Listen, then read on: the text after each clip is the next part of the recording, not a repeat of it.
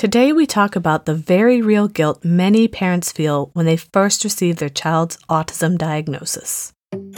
Welcome to Embracing Autism, a podcast for parents of autistic children seeking advice and support while spreading awareness and acceptance of autism spectrum disorder. I'm Leah. And I'm Matt. And each week we will discuss our journey with autism and talk about how to embrace your child's individuality while providing guidance, tips, resources, and sharing our personal stories. This is Embracing, Embracing autism. autism. Hey everyone, welcome back to another episode. Yep, let's get started. Today we're talking about that parent guilt that everybody feels I feel like everyone goes through this at least for a little bit of the autism journey. I would say that it kind of comes in waves a little bit. It's not like only at one time. I feel like you kind of get over it, and then sometimes it comes back, at least yeah. for me. I think the biggest part of that is initially right at the very beginning when you don't really know a whole lot about autism yet, and you start hearing a lot of rumors or other people telling you things. So, one of these, for example, is is it the fact that my child was vaccinated? That comes up in some of these social groups, especially on the internet, where people are like, oh, well, my kid isn't autistic because I didn't vaccinate them. And then they'll ask you, well, did you vaccinate your child? As kind of like a way to like pinpoint why your child is autistic rather than looking at like other factors like genetics. But I feel once you go down that rabbit hole, there is no good feeling because it could be anything that they throw at you of, oh, this is the reason why your child is autistic. Yeah, it could be vaccinations. It could be, oh, did you do X, Y, and Z? Did you have caffeine in your pregnancy? I mean, there's so many yeah. things that they could just toss at you.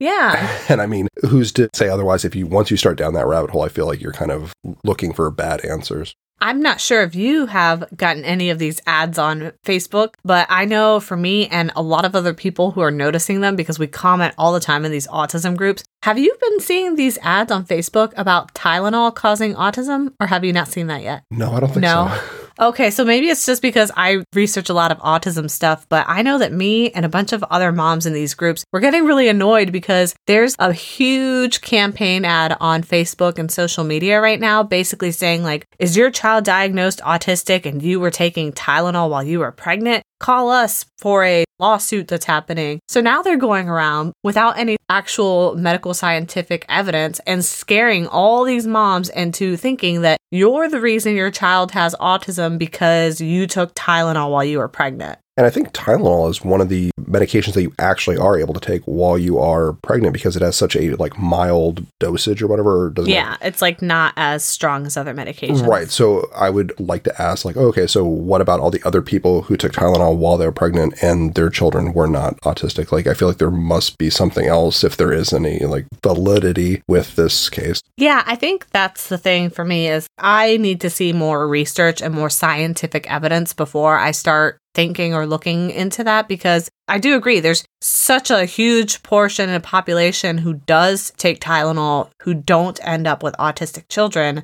that I don't feel like there's a significant impact enough to cause that. So I'm frustrated with the ads because they basically don't offer any evidence. They just show correlations. And because of that, they're going around putting all these ads all over social media. I mean, seriously, every single time I log into Facebook now, particularly if I'm in an autism group, it gets swamped with all these ads. It's all like, have you been impacted by Tylenol use so that your kid is now autistic? And the thing is, there can be many reasons your child is autistic. Yeah, maybe you took Tylenol, but perhaps your child was also deprived of oxygen and had an emergency delivery during their birth. And perhaps that oxygen deprivation may have been more of a reason than the Tylenol use. But you used Tylenol, so how are they going to know which one caused it? Sure. Or even like if you have uh, autism that runs in your family, so it's more of a genetic trait. Yeah, um, what if it's all three? What if you have right. genetic autism, you took Tylenol, and there was a traumatic birth?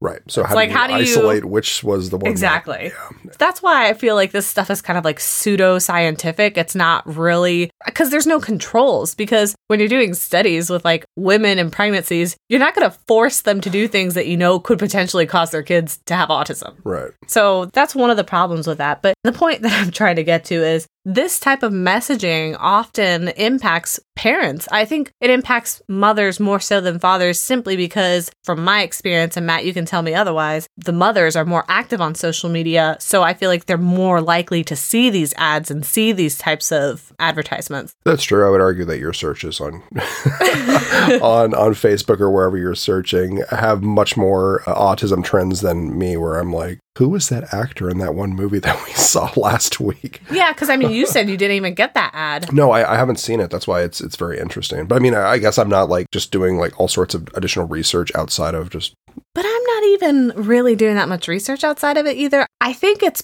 maybe targeting parents who are in these like autism support groups on but, social media. But I but I am. I'm in like at least two or three dads group. I mean, I don't know, granted they're not as like we know that the active. gods the gods at Facebook have a way of like figuring out everything that you do. So I know that they're just targeting people based off of that autism relationship that we have. That's one of those things that I think just adds fuel to the fire of feeling guilty. For me and other moms who have had certain conditions during our pregnancies, that has kind of been on our minds too. Both of my pregnancies, I actually went through some pretty bad hyperemesis and I actually ended up losing weight during both of my pregnancies. I think I lost like 15 or 20 pounds in the first one. I didn't lose as much weight in the second one, but the second one was the one that I ended up having to go to the hospital in the ER and get fluids. So, not great experiences both ways, but there has been found like a correlation between hyperemesis and the fact that the child is autistic. So sometimes what will happen is people will read these studies and go around basically either blaming themselves or blaming the mother, basically saying, because you had hyperemesis, your child is autistic. That's kind of like a toxic way of looking at things because one, you can't control what your body does. Like you can't control if you have an allergic reaction. You can't control if you have certain sensitivities. So hyperemesis is one of those things that's absolutely not ever your fault.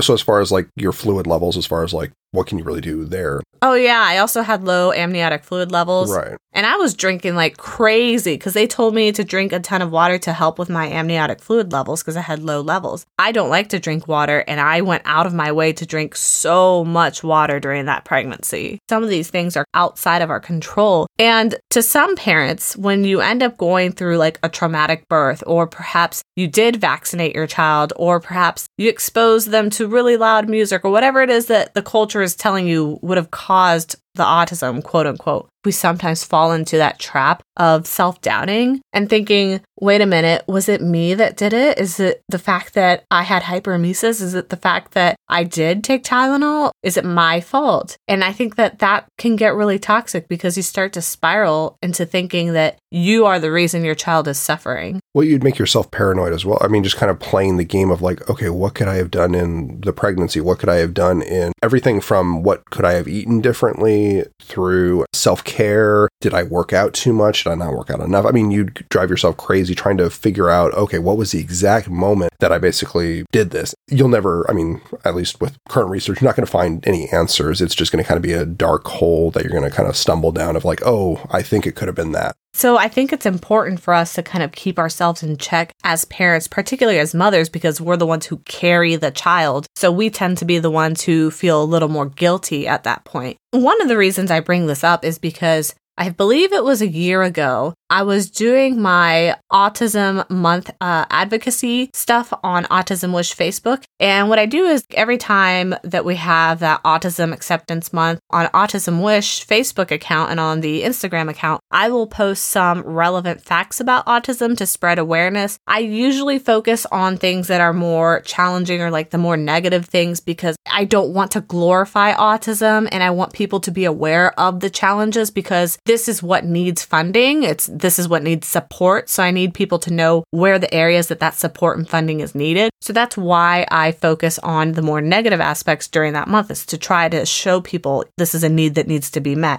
And one of the things that I posted about was that research that found that correlation between hyperemesis, which, if you don't know what that is, that basically means that you have morning sickness to an extreme level throughout most or the entirety of your pregnancy. It's horrible. Um, Well, I think yours was what for like five, almost the months? I, oh it was more than that it was Was probably like seven seven months or so but yeah basically what had happened is I, I put this educational post about the correlation and the studies being done. And i explicitly said in that post that these studies are still preliminary and it doesn't mean that correlation is causation. It just means there's a relationship here but we don't understand you know which came first the chicken or the egg. We don't know what's causing what. And so I basically told the, my audience to take it with a grain of salt, but just know there's some sort of relationship here. And what ended up happening that I was actually really surprised was somehow that post kind of went viral. And it made it to some hyperemesis groups on social media. I wasn't even aware that these groups existed, but apparently the post went viral. Everyone started sharing it like crazy in these hyperemesis groups, which I was not privy to. I did not see any of these groups or any of the information that they were posting, but they started apparently taking this to the level of misinformation where they started then spreading these rumors that see this post proves that you are causing your child autism by having hyperemesis. And they're sharing this in hyperemesis groups. So everybody who's there, like thousands of people there, are all suffering from hyperemesis. And they're being told that because you have hyperemesis, you're going to cause your child to be autistic. So, of course, as a result of that, a ton of the people from those groups started coming over to the Autism Wish page and they started complaining about spreading misinformation that we're terrorizing people and all this stuff.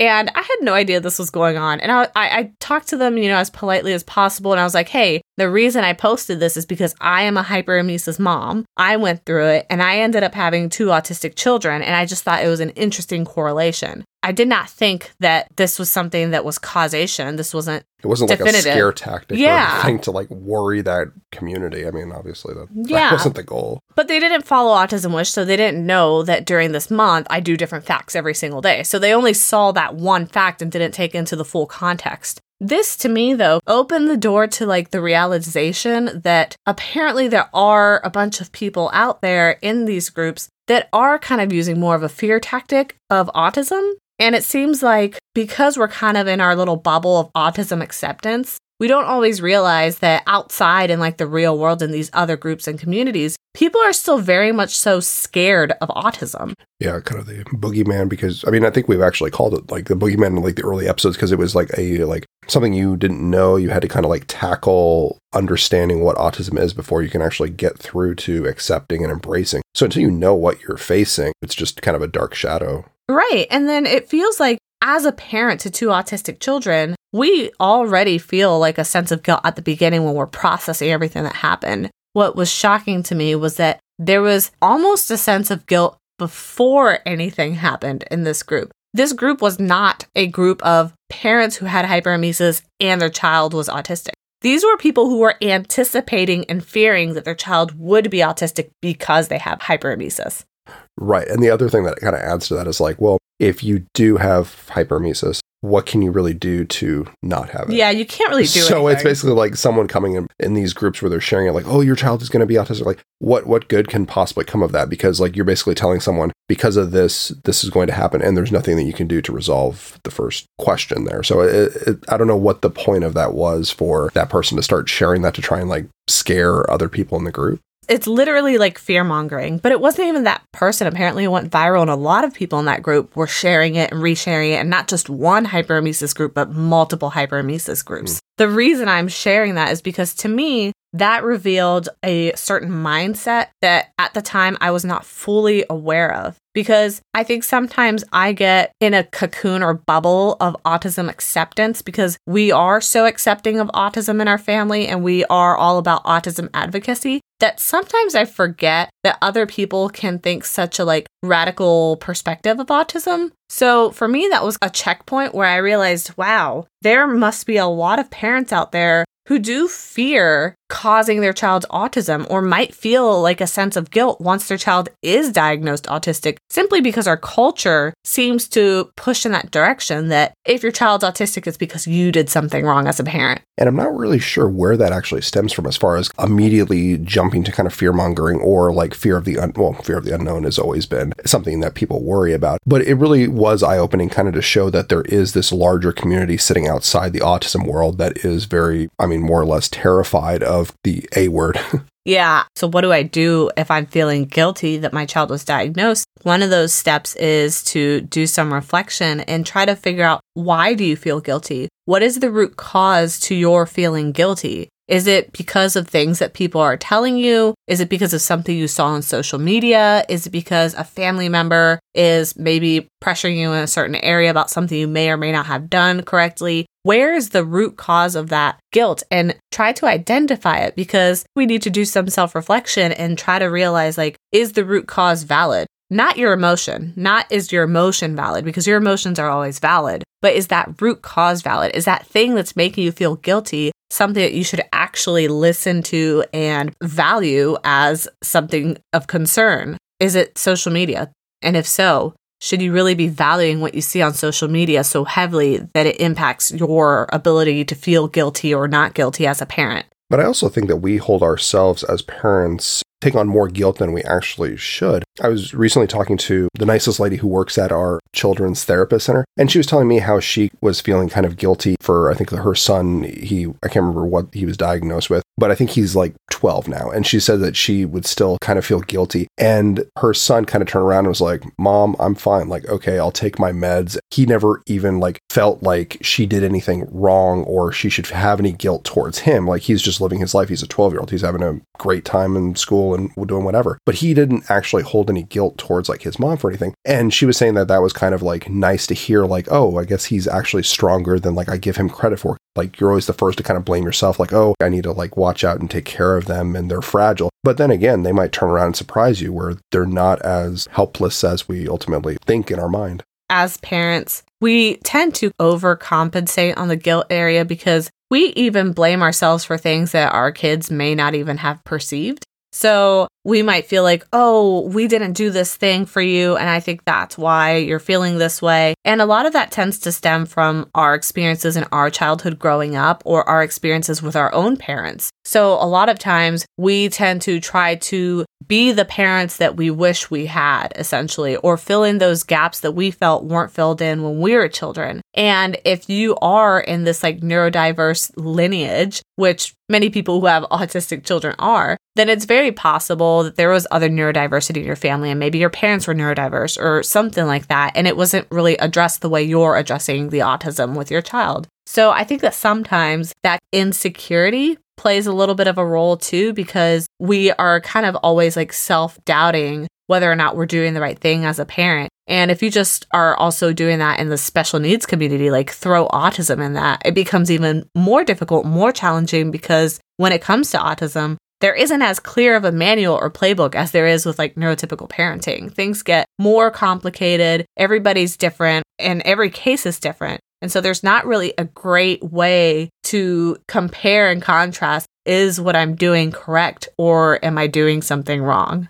You raise a good point that I didn't even think about as far as we project our thoughts onto our children. So, like, I mean, both of our girls are obviously young, but if for some reason they had a group of friends that was going to like a movie or something uh, in a movie theater and they didn't think to invite our girls, like, we might feel sad, like, oh my gosh, like they're they're being left out by their peers, like that's really unfortunate. But at the same time, like our girls couldn't possibly care less because sitting in a movie theater, like that's really not their thing. Like, I mean, they're more kind of like, oh, let's go to the pool, playground, to something where you can get energy out versus like sitting in a dark room and watching a movie. And even if they were told like you can't go with your friends, whatever, they wouldn't really care. But we as adults kind of have like the complex emotions kind of filtered in, like, oh, you're kind of being isolated by your peers that they don't necessarily have or developed at this point. Yeah, like sometimes we'll unintentionally be projecting our own experiences and thoughts on our children without really even realizing it. I have this sneaking suspicion that this is more likely to happen if your child is nonverbal or less verbal than a neurotypical child or even the more higher functioning child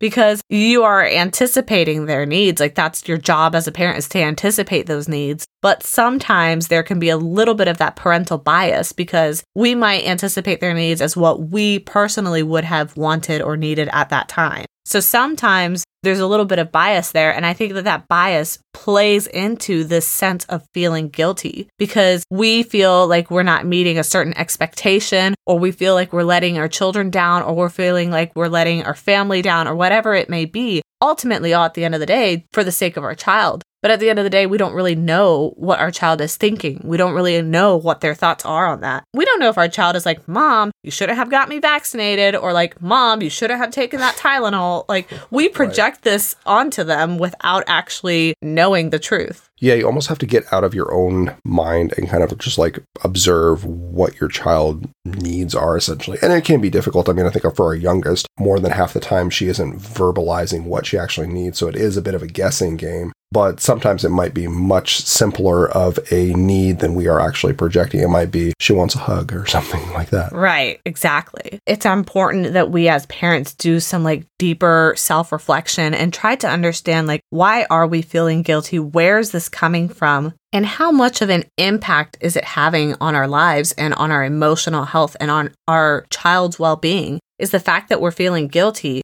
changing what we do? Is it having an impact on what our decisions are? Is it having an impact on what we do in our everyday life? Are we changing who we are because of this guilt? And if that's the case, I would definitely take a deep dive into those thoughts and those emotions. Sometimes we drive our actions by that guilt, and then later in life, we come back and regret it because we weren't our true authentic selves. We didn't go with like our mama or dada gut. We didn't do the things that we actually knew were what we wanted or thought would be good for our children because we were hindered by this feeling of guilt. If you are in a space where you are having moments that you feel guilty about your child's autism diagnosis and you feel like perhaps you are to blame, just know that A, you're not to blame. There's so many things, so many factors that go into autism. Science doesn't even know yet because it's so complex. So you're definitely not to blame. But also take a moment, maybe seek out counseling or something. I know that that's been very helpful for me in the past, being able to hash these thoughts out with somebody that you trust in order to be able to get to the root cause of why you're feeling that guilt.